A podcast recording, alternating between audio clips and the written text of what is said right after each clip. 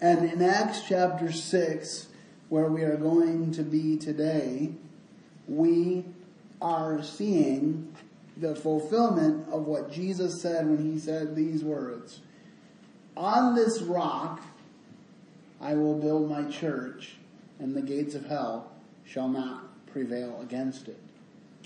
Now a lot of people teach that the rock he was talking about was Peter. Now Peter was certainly called a rock by him, but I believe that the rock he was talking about was not Peter himself, but rather was Peter's declaration. Because remember we talked extensively in the breaking of bread this morning about how it's all about Jesus. So what was Peter's declaration? His declaration was, thou art the Christ, the Son of the living God. And we, we read, Peter said in his first sermon, he talked about the cornerstone that was rejected. You rejected Jesus and yet he has become the head of the corner.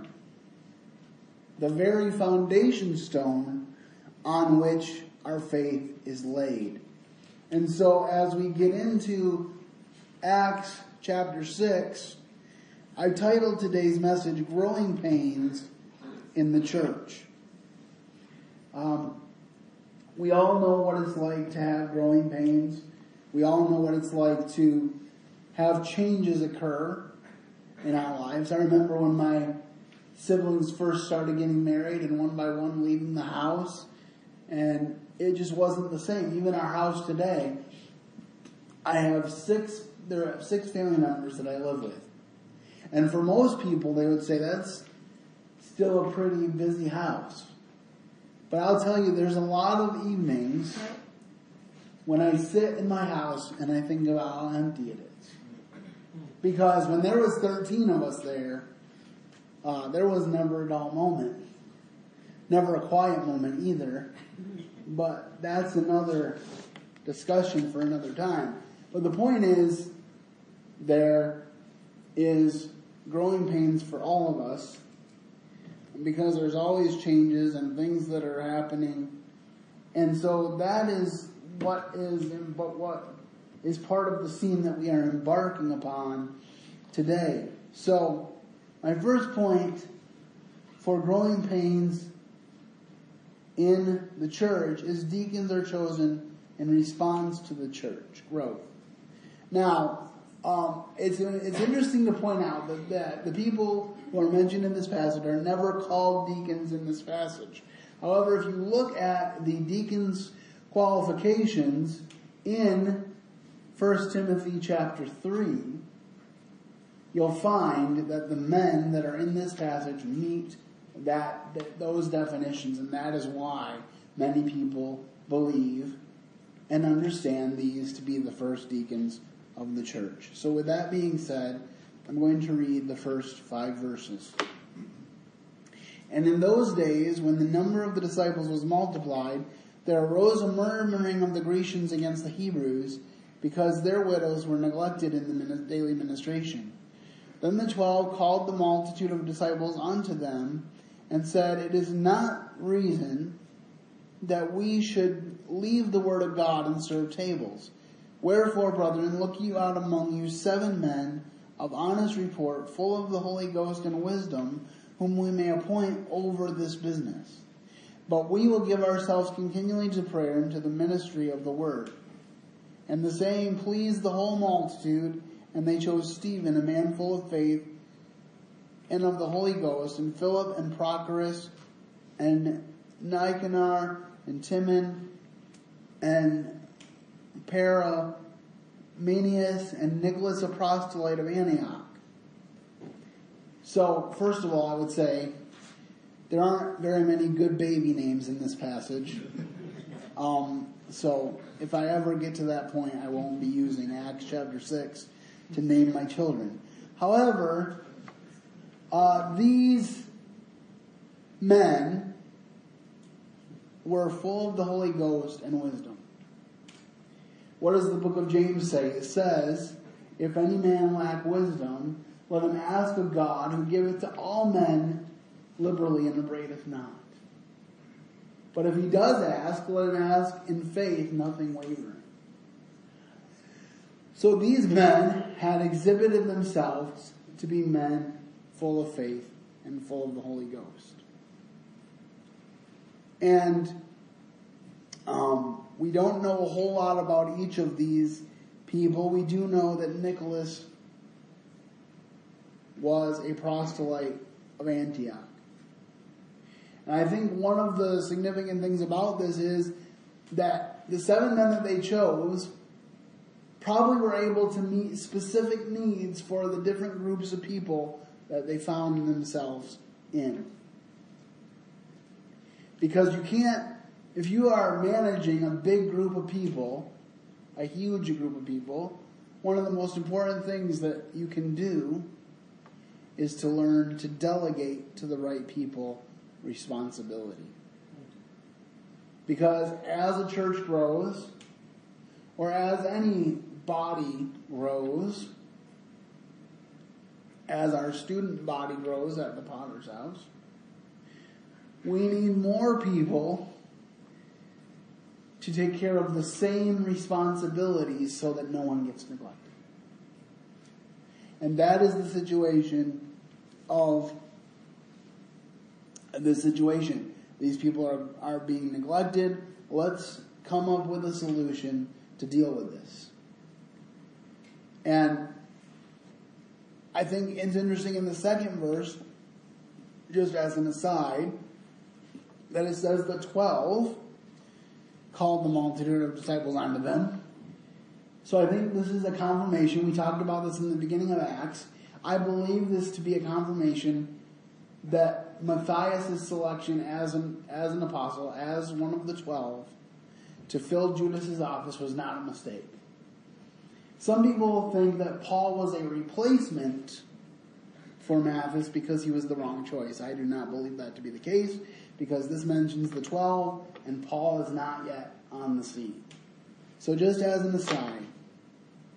But as we think about this fact of being overwhelmed and the fact that delegation can be a legitimate use of your leadership I think it would be good to look at a situation in the Old Testament where this was utilized.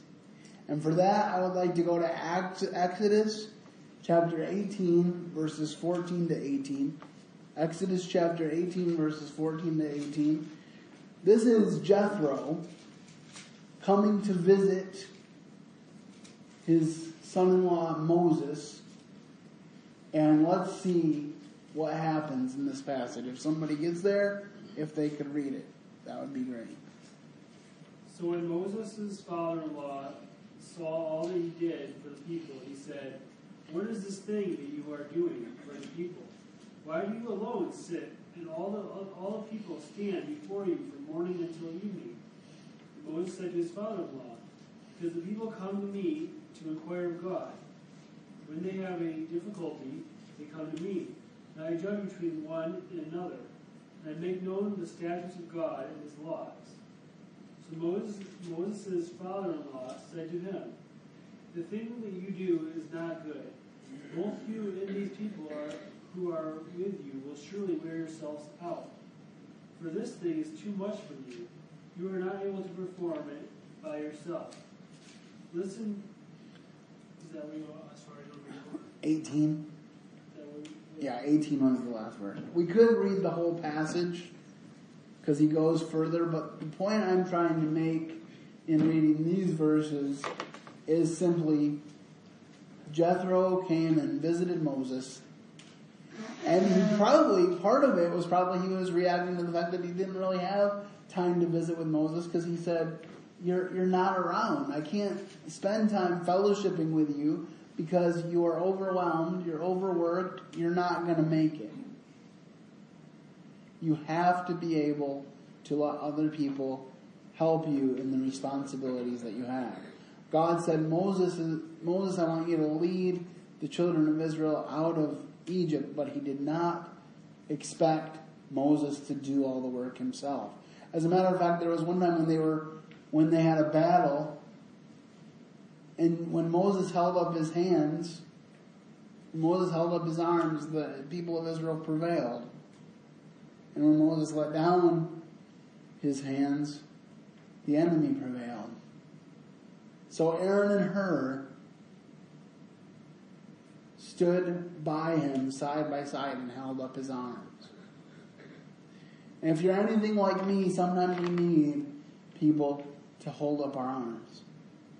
I was just talking to Mike over the break about some things that have been discouraging me, and it was so encouraging to talk to him because it was something that I really needed. And that is what we, as the body of Christ, are for to encourage one another in the battle so that we can continue on. The Bible says that God puts the solitary in families. That's why he says that the that the that he, that's why he says that his his body is a body. That's why he says that we are the family of God because he wants us to be together. That's why we call each other brother and sister. That's one of my favorite things about being in the assemblies is the way that we refer to one another regularly as brother and sister. And there's no division, no clerical division, because the Bible says we are all priests and kings to our God. What a wonderful thing that is. And it's also interesting to me, um, before we move on to our next point, I don't think there's any arrogance in the apostles' statements here. Or that they were putting down the serving of tables. As a matter of fact, in order to serve the church and preach the word, what did Peter have to be? He had to be full of the Holy Ghost and full of wisdom. And when it comes time to serve the people, when it comes time to serve tables, what does he say you need to do? What did the apostles say you need to do to find the right people to serve these people? He said you need to find someone full of the Holy Ghost and of wisdom. Same qualifications because it's equally as important. We need to get off this idea that creeps into our minds as humans that certain people have a superior role in the kingdom of God. Men and women are considered equal before God. But they have distinct roles before God. And if we lose our distinct roles, then we won't have the ultimate in joy and fulfillment and contentment that God wants us to have. Why do you think we're having the gender dystopia problems in our culture today as we are? It's because we have no, we've told women it's no longer good enough to be a woman. You have to be the best man you can be even if you're a woman. It's a wrong idea. And the world has bought it lock, stock, and barrel, and I believe in certain areas the church is not far behind. We need to make sure that we are upholding the value of godly manhood and womanhood. We work together to make successful families, which makes a successful culture, which brings honor and glory to the Lord Jesus Christ. In the book of Titus, it talks about how men are supposed to stand up and lead the church and proclaim Christ. And then it talks about how women are to be keepers at home so that the word of God will not be blasphemed. And then it goes right back to, to, to having the, to rightly dividing the word of God and standing for Christ. So it doesn't divide homemaking from being theologically correct in the pulpit. It equalizes them. Please hear this. And then, if we could look at our second um, cross reference in James 127. James 127 very quickly.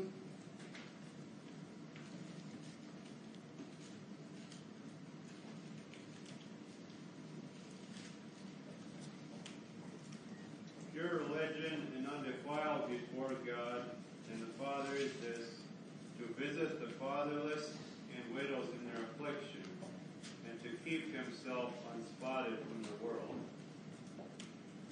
So again, talking about pure religion is helping others. Pure religion is visiting the widows and the orphans. I believe that should be the primary ministry of the church.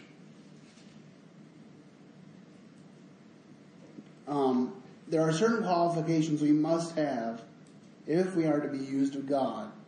These qualifications do not include great learning, genius, riches, executive ability, and other similar assets that many of us will never have. Paul has told us by inspiration just what they are. D.L. Moody is quoted in the Cosmic Calendar as follows. Paul sums up five things, the base things, the despised things. Uh, okay, Paul sums up five things that God uses. The weak things, the foolish things, the base things, the despised things, and the things which are not.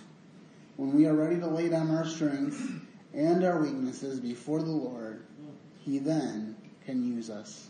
He can use us. Our second point, obedience leads to further growth. Obedience leads to further growth. You know, even, I don't know if they had ever had any discussions about church growth back then, but since I hear them in our culture today, I'm, I'm gathering that they may have had those. But once they were obedient and began to move forward in a godly manner, then their growth continued. And then in verse 6 it says, Whom they set before the apostles, and when they had prayed, they laid their hands on them. And the word of God increased, and the number of disciples multiplied in Jerusalem greatly. And a great company of the priests were obedient to the faith. What an exciting thing that the religious leadership of that day, the Jewish religious leadership, was starting to get it. And Stephen, full of faith and power, did great wonders and miracles among the people. Then there arose certain of the synagogue, which is called the synagogue of the Libertines, and the Cyrenians, and the Alexandrians, and of them of Cilicia and Asia disputing with Stephen. And they were not able to resist the wisdom and the spirit by which he spake. Now, this is a challenge to me because often I think in my head I'm debating. But what I'm really doing is arguing. And there is a difference. See, the thing is, when we argue as people, we want to be right. Our primary goal is to be right. And we often don't care in our moment of passion who we take out in the process of being right. But when Stephen is debating the truth, he is standing up for the truth. You see, some Christians believe, sadly, that if we if we love someone, we can disagree with their lifestyle and we should never confront them about it. But see, the Bible tells us to judge with righteous judgment. Now, should we have a judgmental attitude about it? No, because we should deliver the truth in love. See, Stephen didn't back down from the truth. He spoke the truth boldly, even though it create, even though it exposed. It didn't create division; it exposed the division. And it says in verse ten, they were not able to resist the wisdom by which he spake. Now, that's convicting to me because I don't think a lot of my debates end up that way. I need to be abiding in the vine so the truth of the vine comes out of me. In a loving and concise manner, speaking the truth always, but always with love. And think about this Stephen. It says, Stephen, full of faith and power, did great wonders and miracles among the people. Why? Because we've already established that he was full of the Holy Ghost and of wisdom. If you want to be used by God, be full of him. You can't help others if you yourself are empty. Remember Jesus, he would, the very Son of God would go up into the mountain and pray all night. I don't always do this, but sometimes when I wake up in the middle of the night, especially if it's storming, I'll be praying because I figure there must be some reason why God woke me up. And I don't know that I'll ever know all of the results of those prayers, but if he wakes you up at four o'clock in the morning, it's not to eat breakfast. At least if you're not a farmer. So, um, just a word of testimony from my own life. And then uh, this disputing with Stephen, like we've always had theological arguments throughout history. And the synagogues, no doubt, were were being threatened by the way. This new way of life that didn't involve being tied to the law. It simply involved in trusting Jesus Christ who was risen from the dead. See, they thought they had gotten rid of him when they nailed him on the cross. They said they'll never speak of his name again because he's dead. But when they went to the tomb that day,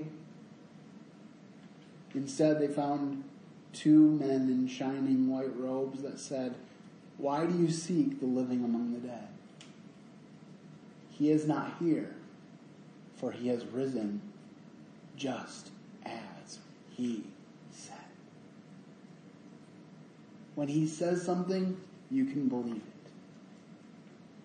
when I say something, it may or may not be true. I hope that for the most part it's true because the Bible says a good name is rather to be chosen than choice silver.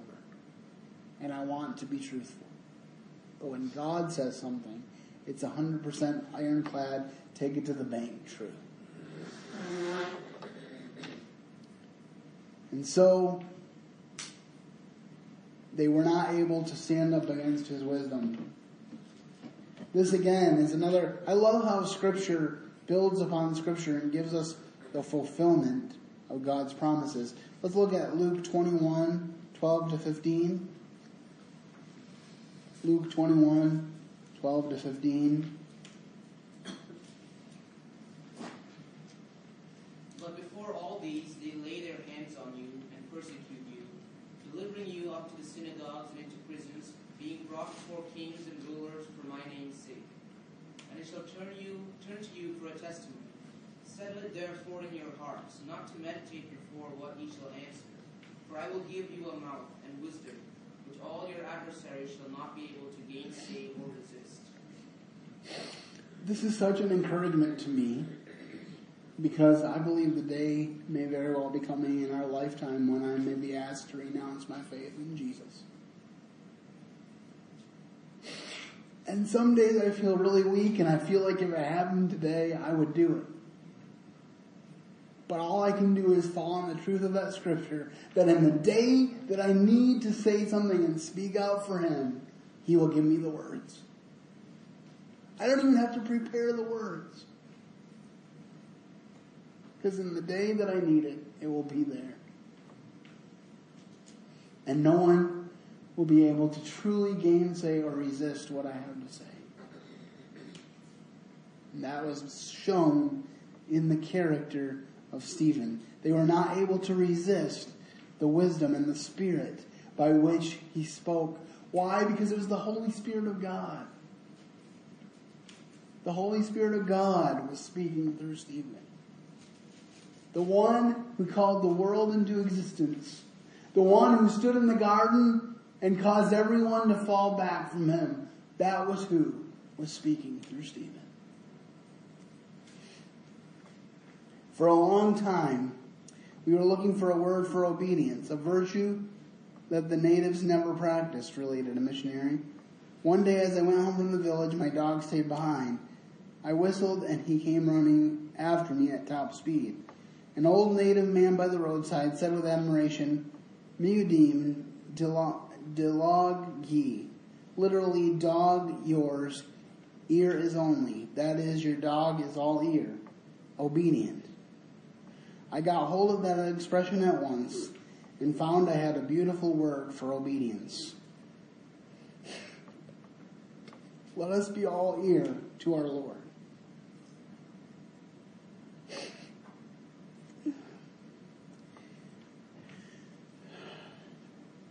Point three, and my final point this morning Stephen's faith and obedience leads to persecution.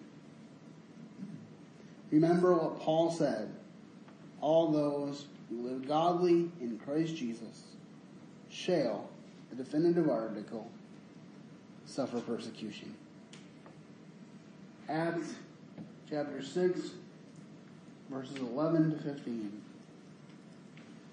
Then they suborned men which said, We have heard him speak blasphemous words against Moses and against God.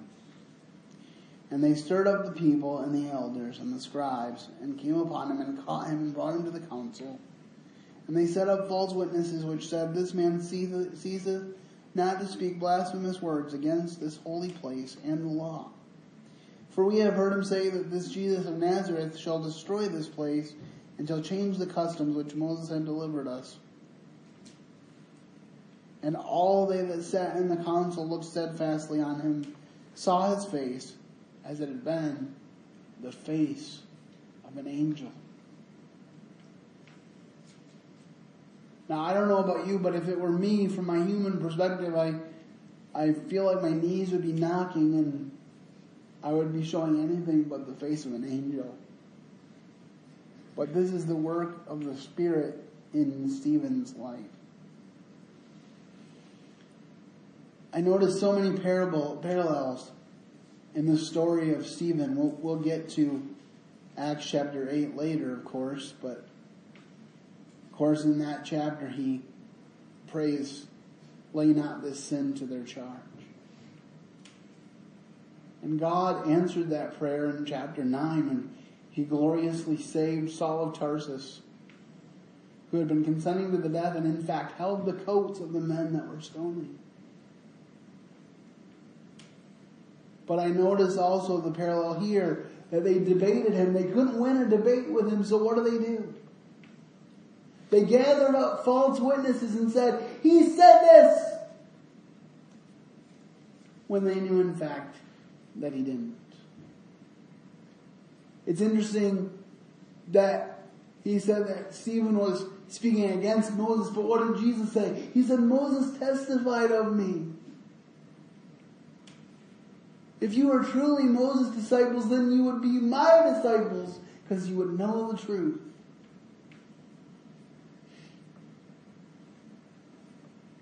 And uh, then they looked steadfastly on him, and his face was as it had been the face of an angel. He wasn't agitated. In that moment, God gave him the peace to be able to do this. And he, next time we're going to get into this long sermon that he gives. Probably over the next couple of times we're together, we'll, we'll consider that. So God was preparing him. And surely if God said, don't worry about the words you'll speak, uh, God really came through for Stephen this day because he gave him a lot of words to speak.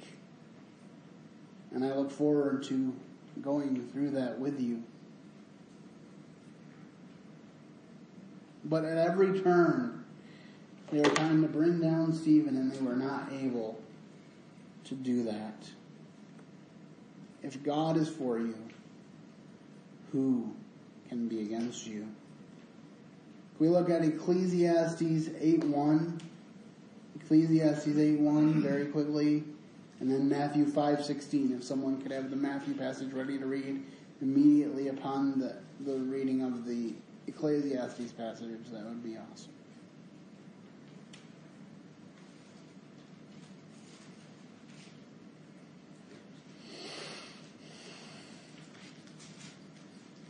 Who is the who is the, the wise man who knows the interpretation of the thing? A man of wisdom maketh his face to shine, and the boldness of his face shall be changed. So when we are blood bought, spirit filled individuals, it shows on our face. The Lord says, the psalmist says, He has put a new song in my heart, even praise to my God. And I can truly testify of this because a lot of times when I'm by myself, when I used to do regular rounds through the halls of a school even, I would sing hymns. Because that's what was on my heart. And people have even commented that that encouraged them through the day. But another reminder to put good things into your heart because out of the abundance of the heart, the mouth speaketh. If you don't have good things in your heart, it won't come out. This Old Testament passage is a parallel to the one we just read, that the face of an angel was the face of Stephen. Why? Because he had the Spirit of God pouring forth. Remember when when uh, Moses saw the Shekinah glory of the Lord, what did he have to do when he came down from the mountain? He put a veil on.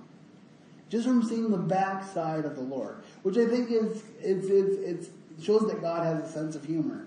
That he says, I will show you my backsides. And yet, even just seeing the backside of God, Moses glowed so much that he had to cover his face with a veil. Can we read um, Matthew five sixteen?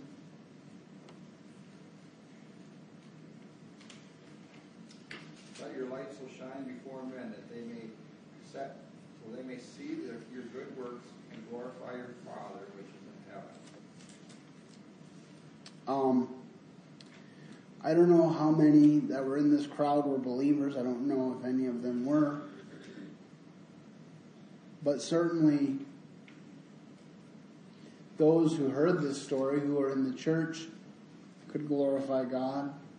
Certainly, Paul, looking back at Stephen, could glorify God because of Stephen's witness. I'm sure, even though he was redeemed, it was a reality that Paul lived with. I mean, you can't witness somebody stoning and ever forget it.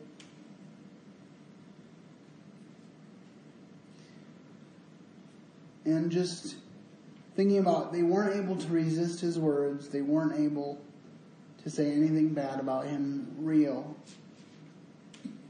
And then when they looked at his face, it was the face of an angel. This was a man who was filled to the brim with the Spirit of God. That's the kind of man I desire to be. I don't always hit the mark. Just ask my family. But it's my desire. Pastor J.H. Crowell, when about 16, shipped on a sailing vessel where he was the only Christian in a crew of 12. Before leaving his mother, he promised to meet her three times a day at the throne of grace. So regularly he went below and prayed aloud. He thought he must. They threw wood at him and poured buckets of water over him, but he could not put out the fire in his soul. Then they tied him to the mast and laid 39 stripes on his back. Still, he prayed. They tied a rope around his body and threw him overboard. He swam as best he could, and when they took hold, and when he took hold of the side of the ship, they pushed him off with a pole. At last his strength gave way, and supposing they meant to kill him, he prayed that God would forgive them and called out, Send my body to my mother and tell her I died for Jesus. He was then pulled on deck unconscious, but after some time came to. Conviction began to seize the sailors. Before night, Two of them were glorious, gloriously converted, and inside a week, everyone on board, including the captain, was gloriously saved. Our God is a God of miracles. Our God is a God who never gives up. I'm sure the church never in a million years expected that Saul of Tarsus would become one of them. As a matter of fact, I'm pretty sure they thought he was on an undercover spy mission when he came into their meetings because Barnabas had to come and say, you know what? Paul's the real deal. I don't know how God gave him that spiritual insight, whether he spent multiple days with Paul before he came to this conclusion, but Barnabas gave him the right hand of fellowship and brought him with him into the fellowship of the saints. and then people were able to realize that Paul was the real deal. We know that Paul spent three years in the Arabian desert learning from Christ himself, but it's significant to me that even before that occurred, right after he was converted and baptized, he went into the synagogues and began to preach Christ because it was that important. Preaching the very thing that he had stoned Stephen for. Because the zeal that he had for God was redirected and he did a 180 and he said, I count all things but loss that I might win Christ. The very one that he hated, he wanted to now win. So if today by some reason that I know not you hate Christ, know that he can change you. He can give you a new heart, a new focus, and one that serves him wholeheartedly. And if you love him but you're struggling, may I remind you of what he said in Matthew. Come unto me, all you who are weary and are heavy laden, and I will give you rest. Sometimes we think of that as an evangelical passage, and surely it is, but he says it to the believer as well. Remember, he said to Peter, I forgive you. When he told the women that he, when they told the women that he was alive, he said, "Go tell his disciples and Peter that he's going before you." He included Peter because I'm sure if he hadn't, Peter might have said, "Well, I don't know if I'm one of the disciples anymore." But he said the disciples and Peter. I hope that you are a disciple of Christ. I hope that you've trusted his plan of salvation. If you have any questions, I'd be glad to talk to you. If you have any prayer requests, I'd be glad to pray with you. Just know that God loves you more than anyone else ever could. Heavenly Father, Lord, we just pray that you would be with us today. We pray that you would give us journey mercies to wherever we are headed. And we pray that you would continue this day of rest and that we would continue to honor you with the, with the time that we have. Lord, I thank you for the example of Stephen who stood faithful in a time of trial. And even when the results were not good, from a worldly perspective, we know that he is seated with you in the heavenly places right now because of your promises. As a matter of fact, the scriptures tell us that he saw you standing at the right hand of God. And we thank you for that. I ask you now that you would give the people in this room a blessing of peace, that you make your face shine upon them. I ask this in Jesus' name. Amen.